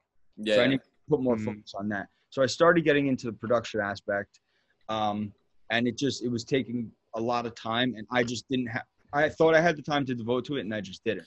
Yeah. yeah, I mean, you don't, you did. don't even, you don't even need to. You know, honestly, like you got, you have a, you're an entertainer the- as the well. brand, you know, the brand speaks for itself. exactly. Yeah, so like, you know, you don't And need. also- To, I, I still, I still, I, I still think like, I think if you hit up like Scotty Boy or something, and you're like, "Yo, can we just make a song called We're Never Going Home?" We we we've we've worked on a couple different versions. We haven't hit our All right. speed yet on it, I'm waiting for it. um, but it's but it's coming. It's coming. yeah. We've worked Like, on. have like a crowd chant and shit. We're never going home. I love that. I love that. Brian, when But- did you get It'll into be, DJing? it'll be here at some point. When did you get into DJing? Like when when did it start for you? So Start I high school, started. growing up, I, college? it's funny. I had a long talk with my buddy. Uh, his name is Shannon Williams. He's from Michigan. He's a big DJ in Michigan. Um, another another guy I met on Groove Cruise. He's he's a resident DJ on there, and um, so I started in private events, weddings, corporate events, stuff like that. All of us sing. And and when I was, I mean, I, th- I think I started. Yeah, it's been tw 20 years. When I was 16, wow. and uh, Really? you know, I started with that stuff. It's fire. I didn't do my first club gig until I think I was 19 or 20.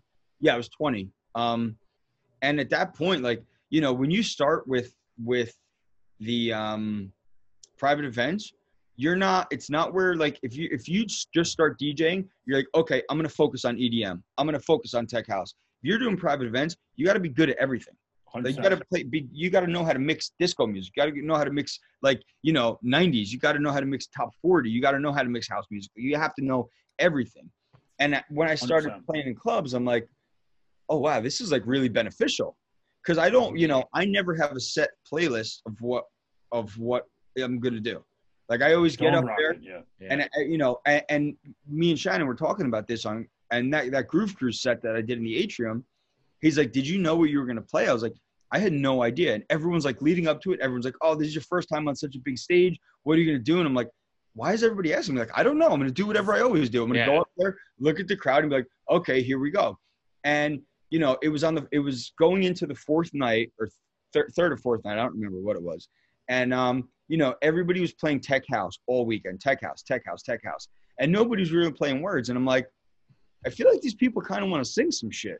So I went up and I forget what I opened with, but I teased them with like, it, it might have been it might have been like the Show Me Love piano, um, or I don't remember what it was, but I just remember all of a sudden everybody went ape shit, and I'm like, oh, these guys are dead. Like, I You caught him in the trap, and it's over. fine. You know what I mean? all they wanted, you know, they had four days of just beats. They want some words. So I'm like, all right, I'm gonna tease them, tease them, tease them, tease them.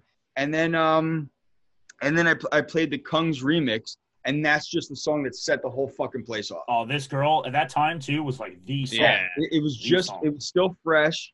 Um I mean, even if you play it now, people go bananas. A But at the time, it was like That's you awesome. know, I'm standing, I'm standing on the decks in my underwear, my, with two belts on my shoulder and a bottle of vodka, and everyone's dun dun dun dun dun. dun. It was crazy, and I'm like, at that point, I'm like, all right, I know where I'm going for the rest of the set. Done. Um, but you know, I, th- I think you have to, and, and I, I, you know, give all the credit to that to me, learning how to DJ at private events and reading crowds. You know, it's like I don't. I could look at I could look at a crowd and be like, okay, these guys I need to play this. The, those guys I need to play that. It's like you just know because you were you were you know bred to just read crowds Yeah. and, and 100%. know what people want. Like, so I mean- walk thinking you know what you're gonna play. Sometimes it'll work, but like for instance, perfect example. The first party we did at Headliner a couple weeks ago, at the end of June, I'm like, okay, I want to, you know, my party in the city. You guys haven't been there, but it's pretty much 90% tech tech house. It's very house heavy. Yeah. And I want to keep that going and I want that to be the brand. So, you know, we start playing at headliner. I'm like, these motherfuckers don't want to hear tech house. like Mm. nobody there. I was like, we need this got it. You have to play vocals. You have to. And you know, and I think you guys did a great job and Dish did a great job and Renee did a great job. All of us at reading like, okay, we might not be doing what we originally planned on doing. hmm Yeah. But you know, some other people might not have been able to do that, and they'd be like, "This is Yeah. what we're playing anyway." Like you could play the best tech house track that's out there, and the crowd was like this. Then you go on and play like this girl, for instance, and literally like that, the crowd was crazy, and people are Yeah. jumping in the pool getting thrown out by security. Like, Yeah, we play like That's sorry awesome. Joe Corey, you know what I mean? They're freaking out and stuff. And Yeah. you know, typically me and Fisher too, you know, to Brian, to your point and stuff like that. Like we didn't really have anything prepped, but we did have an idea of kind of how we want to go into it, you know, with tech and disco. And we noticed that like, you know, half hour in, it's like we're killing it, you know what I mean? People are liking the vibe, people are rocking, but you could tell that, you know, they do want some of that vocal like some Yeah. some stuff that that, that they're a I mean, more we, familiar with. and Some we're also we're also like we're also like earlier in the day too, so we don't want to like get too crazy either. exactly. Because I don't want to take away. understand. I don't want to take away from you or Renee or whoever else is there. Yeah. So And- And uh, yeah, to that, yeah, to that point, like I think, I mean, you're you're preaching to the choir here because we all we all started with private events uh, before we got into the club. Well, actually, Angela, you started club before private, right? No, private events. Right, yeah. Yeah. So Yeah. so that private event um, background is absolutely huge, absolutely key. Like it really teaches you to become that like op- open format aspect and be able to just take different genres and put it together. And Brian, to your point, I mean, I agree wholeheartedly. Knowing to how to read a crowd is the most important thing because I I can I can take hundred DJs and, and you know and put fifty of them in a club and say, all right, this club is tech house's house, like do your thing and stuff like that, and they'd crush it and probably kill it, and that's you know what they do. Take the same 100, 100 DJs and bring them into a you know a wedding or a different wedding and say, all right, you know, do your thing. Like half of them are going to do well, half of them are not, because you know you have like not everyone has that sense of reading their crowd and, and having that aspect of of knowing what to play when you know when to play it at that right time and having that variety of music. You know, anybody can practice in their bedroom and be like become the best tech house DJ ever or the best house DJ and have genres and genres and genres of that music. But when you fall your you, you feel and you fall into that situation of that not working, what do you do then? You know, Yeah. mean? Yeah. how do you segue? How do you how do you develop that night? You know, And I know- think that's the difference between somebody like me who's playing other people's music versus a producer. Take any producer like hundred percent. we're, we're talking about Dada Life. You know, Dada Life produces a certain kind of music, and they always have produced a certain kind of music. So people come to see that kind of music, so they can they mm-hmm. can be prepared. Yeah. You know, they know what their crowd wants to hear. But for somebody like me, like who's playing, like I know when I go to vinyl what's going to happen, but that's my party. You know, that, The crowd people- is coming in to see you and to see your music and stuff. 100%. people know what to expect. You go like when we walked into Headliner, I thought while we had a huge, huge showing that day, I mean, pretty much I would say 80 or 90 percent of the tables that were sold were our people. But you know, that 80, 90 percent of the tables was only 30 percent of the crowd. Yeah. That other 70 percent of the crowd wanted to hear that stuff that we Yeah. don't typically love, but we'll and, play. and- yeah, and like our crowd too at Green Rock, you know, um, a lot of them were at Headliner, and at Green Rock, obviously, we play a completely different set than, than, than what we do at Headliner and stuff. So, you know, some of them probably Yeah, we were like- we were- we were- that we were- mainstream openness, you know. yeah and we were we were like we were kind of like prepping some people too we were like like it, it might not be exactly what you think it's gonna be Yeah, yeah. You're Just not to give playing. that preference like of be like, be like be prepared for it like we could we could always switch it like but just be prepared that we're probably gonna play like some underground shit yeah, yeah. just to kind of get everyone like set into that, you right know, to exactly the whole atmosphere and the environment of the party. You know, You're not it's playing- Green Rock. It's not like you know us doing that mainstream aspect. We we we wanted to Yeah. keep it to that level and keep it to that like that disco, that house, that tech, that like that just vibe. You know, You're not playing. Uh, we like to party at 3:30. yeah Fuck that yeah, shit. yeah, Um, exactly. But it's so funny you guys say that because like that's like a you know how Fisher's so commercial. Like I, I wouldn't say like a lot of people like Fisher. Like a, lot of the normal people Yeah. like Fisher, but when they go out I to see him. him, He sucks. they say He's right here. It's my dad They- joke of the day. We're good. There we go. Knocked it out of the way finally. I was waiting for it. Not even Um, paying attention But like a lot of a lot of like regular people, they'll be like, "Oh, I actually like the opener DJ better than Fisher because they were like, this guy was fucking dropping shit I knew." You know what I mean? Yeah. Where Fisher's just baseline, just bass, bass, bass. You know? yeah Um, and and then then got no clue what's going on they're like yeah like a uh, perfect example crap ton of people saw fisher at hq last year when he was outside and they're like yeah bro he sucked yeah, And I'm like, well, why did he suck? Because he was just he was just fucking like bass the entire time. I'm like, well, that's what he does. dude. exactly. You got to understand what you're getting. You He's know, not gonna play you- losing it on repeat. It's not gonna Um, happen. Well, that's what they expect. They know one song. Yeah, right, Oh exactly. my God, we love this song, and then nothing else he plays is like that. exactly. Um, and then So funny. Another thing too, I wanted to bring up is I I'm very scared to uh, start using sticks because like I I am I'm the DJ to fucking dig deep. Like sometimes I'll be playing and I'll be like, fuck, I haven't played this song in a while. Let me throw this yeah, shit on. that's that's and exactly I what won't I have that. You know, like that. I've always been afraid to try out sticks at, at an event or anything. You know. Very, it's very difficult because like when I first first time, yeah, and I, I hate that I always reference Groove Cruise, but that's like, you know, that that that that's what really where, where I when when I started first playing on bigger stages. And 2017, I was like, use USB. I'm like, I can't. I've never I've never played on USB. I wouldn't, you know, I, I don't want my first time ever to be there. Um, so I used my laptop in HID mode.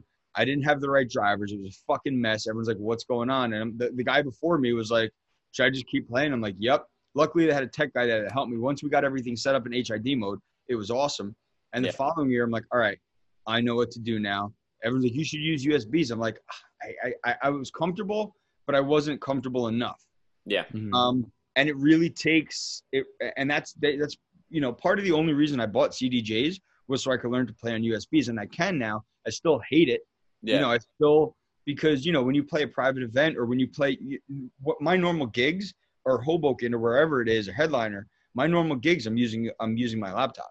yeah, So I'm not. Most guys, most guys at that level are all they do is play off USBs. yeah. Well, yeah. because they I- people know what they're getting. You know, they don't really have to dig deep. Old. But it is Yeah. one of the first times I played on USBs, like for a full set, for a full hour and a half set, was when I opened for uh, Espinola Nova and Anthony Attalla at Schimanski. And I, I've never done it before, but I'm like, let me have this set preset. Let me have this. I know the crowd. I know what music I have to play. It's opening music for these guys who are going to play pretty deep. I know exactly what I have to do. And after that, I'm like, maybe I should always play on USBs because when you have it set like that, but again, it's not every situation where you can have your set Yeah. in order. I would hit a track, hit it, press play. I'm like, all right. And and you know, we're talking tech house where you're letting a six minute track ride. I'm playing with all these effects. I'm like, this is fucking amazing. You have six minutes now where you're not scrolling looking for the next song and like, eh, I don't like this one. Let me listen to this one. You know what's coming next. So now you have all this time to use all these different effects and really manipulate the sounds. And it totally changed how I how I looked at DJing after that. Yeah. Word. So And I- that, so that was agree- cool.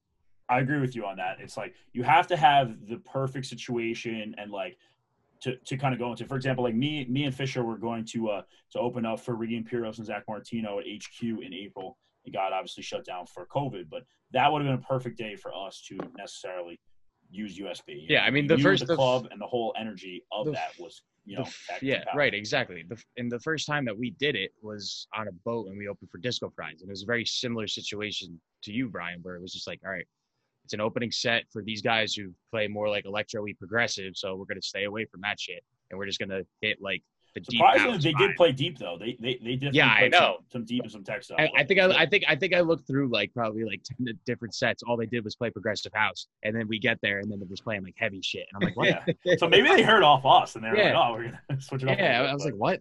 But I, But yeah, I uh I, I think I think the great thing of having both, you know, HID mode is great. Like to your point, Angelo, like you, for the type of events, like even at headliner in that aspect of you know not necessarily knowing where to go. You know, it, it was great to have the laptop because we had that opportunity to bring that more mainstream in those. you have local you have the larger library. It's easier to. But if you're locked in like a club and you know you're Yeah. like a true opening set, Yeah. um, you know, soci- like society would be another perfect example of something like you're rocking sticks. You know what I mean? Right. Rock Definitely. sticks, rock rock your set. Even if you do like want to go through the opportunity of playing other stuff, like just play your set. You know what I mean? And uh, and uh, and, and go through that. But It, I'm curious is a little see- yeah i was gonna, i was just gonna say like it's kind of it's kind of hard too because like especially at headliners say you have like uh, two friends coming in a lot of these people don't really know f- fucking shit about edm going to see two friends you know what i mean like they like their big booty mixes so Yeah. they keep it you know like the opener dj's got to kind of keep it commercial kind of keep it you know shit Yeah. that people know You, yeah, you really just got to know. Honestly, yeah, you- you- take the time to do some research in terms of your headliner if you're if Yeah. you're if you're opening up and doing a set like that, um, to kind of know what they play and that, and that style. And I would try to have some type of a mirror on that aspect, yeah, yeah. a mirror, or kind of go a little opposite and give them something different. I would say either or. But The at the end of the day, one- you know. Oh, go ahead. go ahead. Sorry. Go ahead. No, you're good. I'm, I'm done. I'm done. I'm And cutting. I was just say the, the one good thing and, and what I would recommend to you guys and like anybody that's listening, always prepare your sets like that you think you might play on a stick, even if you're going to play off your laptop. Always have it because number one, you know, laptops HID move. There's a lot of wires. You never know. You guys saw it. I mean, I've seen it before. It it happened all, to Yeah. us. Yeah. it, it, Um, our laptop also- overheated. Yeah. For like Now- six seconds. at this point, like I have so many sets and so many crates and folders on my USB that I could walk into almost any situation and play off my USB. Mhm. So you know, I've been and I've been building those sets for for over two years now. So all those sets are saved on all my USBs. Uh, always have two USBs, by the way. Um, always have, oh, you know, I have all those sets saved on USBs. So if I'm ever in a situation like, shit, I have to play techno tonight, and I don't have my laptop, boom, I have a USB with a techno crate. I have a USB with with a tech house, with an opening tech house, with a with a banger tech house, with this, with that, with EDM, with vocals, with you know, with with disco house, with everything. Um, so I think it's good for you to start building that, building those crates. It's a pain in the ass, but then you know you go into the situation where you're like, even if even if you're opening for somebody and you're like, oh, I'm gonna use my laptop, and then you're like, fuck, I don't want to, you know, I don't want to do it, or you forget a wire, whatever it is, you have so much shit on that USB that you can walk into any situation and you're ready to go. And then Yeah. you, you feel, you know, part of the part of the feeling for me, at least in the beginning, with being uncomfortable, was I'm like, what am I gonna have 50 songs on here? Like that's not enough. I mean, now I have probably a thousand, twelve hundred on my USB. cool How So- big is USB? Like 64. How big is 64, USB? yeah, 64 64. gigs. Yeah. Um, so now I'm a little bit more comfortable. I'm like, you know, if I have to do it, it's not where I used to be like, I'm gonna shit my pants if I have to play on USB. Yeah, that's Yeah, smart. That's smart. definitely. And I just think having like backups too. I fucking, especially right now, playing outside when it's hot out with the fucking laptop is always. I've it happened to me at a private event and recently, and I was like, "What the fuck is going on?" Like, it Yeah. was, It- it was crazy. It's the worst part too because it never just like like shuts out completely for us at least. So Yeah, I've seen it, like delayed, it's- like it's slowly it delayed. distorts. It It starts to down. distort. I'm like, yeah, And it I'm just like, sounds oh, like you gotta be shit. fucked. You saw Have it, you guys right? ever You had- saw it happen. yeah. Have you guys actually had ever had like power issues? Because we've had power issues sometimes where um not not uh not not a lot by any means, but we were at Union. Remember that time? It was the same type of effect. Oh, We're at oh, Union? We're, we're drawing too much power. Yeah. Yeah, we were like drawing too much power, and it was the same type of effect. It started like distorting. Yeah, but this is Like, like this is like an it's old house that hasn't been updated since like 1960. I'm, So, I was, I'm saying, I'm just curious if you guys theoretical ever had power issues on that aspect because it, it honestly does the same thing. Like it's overheating. Yeah, because You know, you like, have, the yeah. we had like stores you had like start, like, we had like it was like two 735s, two RCF 735s plugged in, and like a Denon mixer. We're running like 3,000 like wattage. Plus, there's all the lights. No, but it was a microphone. Remember The mic, the microphone, mic out? the microphone. We had to take the mic out. That was what was putting it over the edge. Yeah, and everything just started like shit in the bed. We're like, all right, Yeah. what do we break? And like speakers sound like shit. They're like skipping. The the tempo fader was delayed. Like you move it five BPMs, and then like two minutes So later, weird. it would I was up to this 10. was, like, the, I was moving. The song was automatically filtering at one point, and so it was and, and. So I was I was literally had my hand on the filter knob trying to figure out. It's like you're trying to fuck around with like an aux in the car. Right. You know, you're trying to like stretch it out. I'm trying to figure Yeah. out where it is so the song's like clear. It was Serato's really so weird. fucked. It was like three years ago. It was really Yeah. weird. but not it's uh yeah it's always i think the number one thing being a dj too that uh that you have to be good at is troubleshooting and, and, and being able to to get out of that especially for private events and stuff just like speakers and lights and you know uh dj equipment and stuff so yeah, like when we, a- you, know, you were there at Patagra when uh, Yeah, yeah, that when all that shit happened. I mean, Dario's you like- had yeah. DJs who know fucking between us, we know everything, and it, it- you know it ended up being costs yeah you know something that was under the stage, and you know so, uh, a piece of equipment blew under the stage, and we're like, you know, but we, we were all like, I was like, yo, I have wires in my car, and somebody was like, oh, I have a controller in my car, and I have this, I have that. You know, you have to be, you have to just make it work. We were running. Yeah. That was a funny thing because we were literally running an SX. Like they had all everything into an external mixer. We were literally running the SX straight into the speakers. So it, it like it helped. It worked, but it did not sound as No. good as Like before. it like it normally does. Yeah. Yeah, and like you know, like it's a, that's that's the thing about production companies. It's hard, man. Like it, it's it's a lot of work. You got to like be ready to go. If something goes out, you got to have something ready to go right after. You know. yeah So I feel like every every time every time I, every time I do a private event, we set up like a video wall or TVs or anything like that. It's like oh my god, always five minutes before intros, something shit to the bed. something Yeah. something. Always, always. So, Yep, it's like you tested a million times it works great, but the time where you actually need it and people Need are mm-hmm. it. looking at it, it fucks up. so, and it's like It's it's, like the one it's like the one person like the one waiter who walked behind you like tripped over a wire and knocked it out. It's like you Stress level?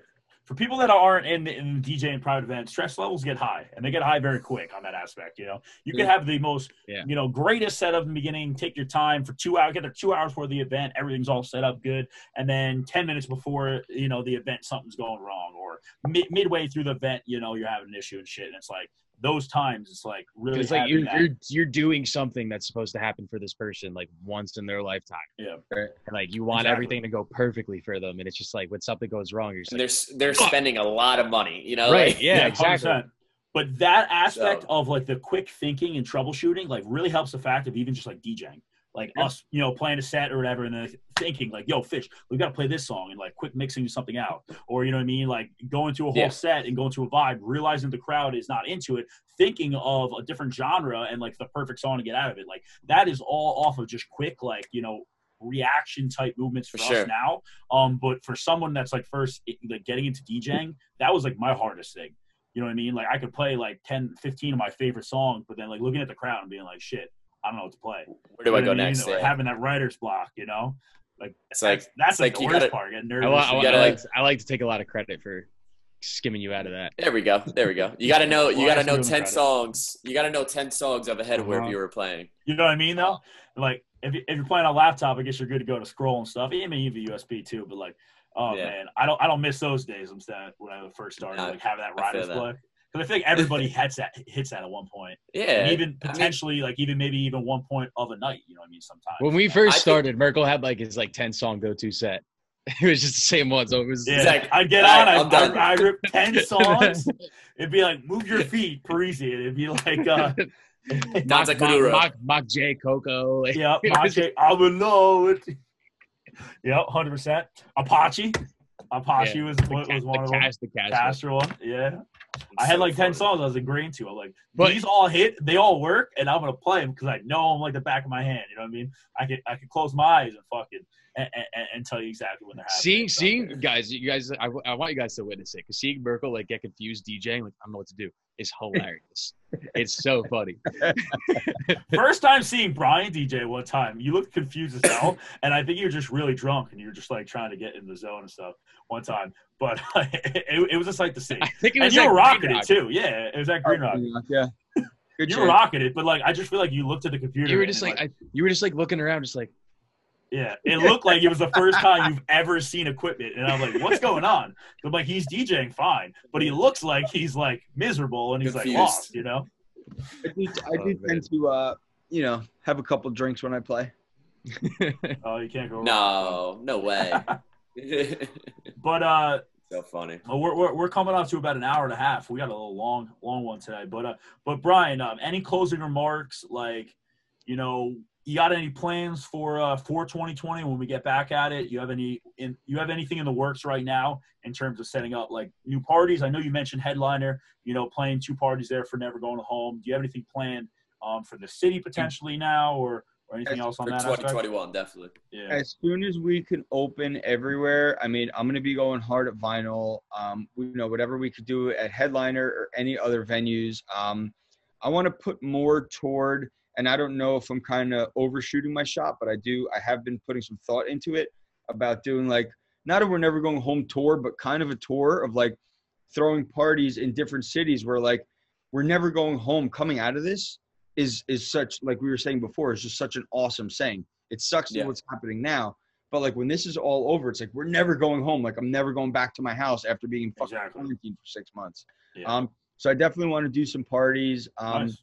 You know, I know, I know, I, I- you know, I'm obviously going to bring Scotty Boy here. He does Deep House Brunch in LA, um, which is awesome. It's on like the 21st floor overlooking downtown LA. It's a sick brunch party. So definitely want to do something out there. Uh, definitely hit Miami. Um, hopefully have something in Houston if things calm down there. Uh, Labor Day weekend. Nice. So there's That would be- definitely definitely some things planned. that'd be fucking dope. Yeah. Yeah. Let us You know, know. just just more Take do- trip with you. you know get Dope. the name a- and and I love the fact that I've worked really hard, but it, it's it's you know it's pretty well established in Jersey, New York. Want to get it out a little more into other Absolutely. places. Um, you know, the goal is always we're never going home with Ibiza. That's been the goal since day one. You know, bring it back to where it all started. Yeah, exactly. Bring it back to the We open. And So- then Brian, definitely plug your socials. Where can we Yeah. find you on social media? Your website, Where- website, yeah. everything. Website, White Isle, wh- wherever you want. Everything is simple. Um, WhiteIsleEvents.com, White Isle Events, Instagram. Um, I own all of them. There's no slashes or anything. Uh, we're never going home. The only thing is there's no apostrophe. We're never going home.com. We're never going home on Instagram, which took me two years to get because some jerk off who never checked his account had it. Um, but I Yeah, finally fighting with Instagram. went through Instagram and got it. Um, Facebook. Um, I have a Twitter, but I just I can't get into it, man. There's too much shit. Too much shit And then. I'll no put- go it's, for you on TikTok. gonna, it's gonna all be in TikTok. the description and shit like It's that. like I'm, gonna get, I'm gonna get all It's of like it. here, you have to run two businesses, run the financials, and run 18 uh, social media accounts. Go, Yeah. Fuck, man.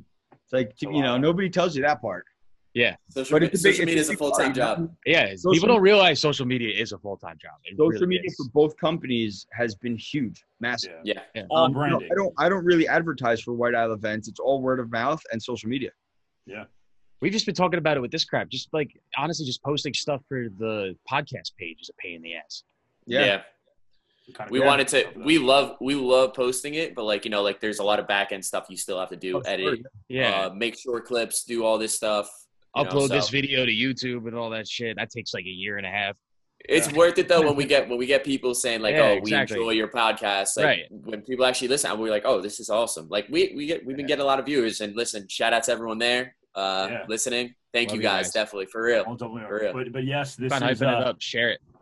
exactly. This is episode 15. I'm friends with the DJ. Brian Lubliner, thank you so much for being on. Love to Brian, have thank you. you, brother. Going home. We're And, never going home. going We're home. never Hey, going you. home. keep uh keep your ears open for the next headliner party. There will be one in August. Um, I don't know the exact date yet. We're kicking around some ideas, but it's going to be happening. And then uh, hopefully we'll be back in New York, if not this year, coming in hot in 2021. Yes, sir. Absolutely. Brian, thank you again, bro. Thank you guys for having me. Appreciate it. Love you, brother.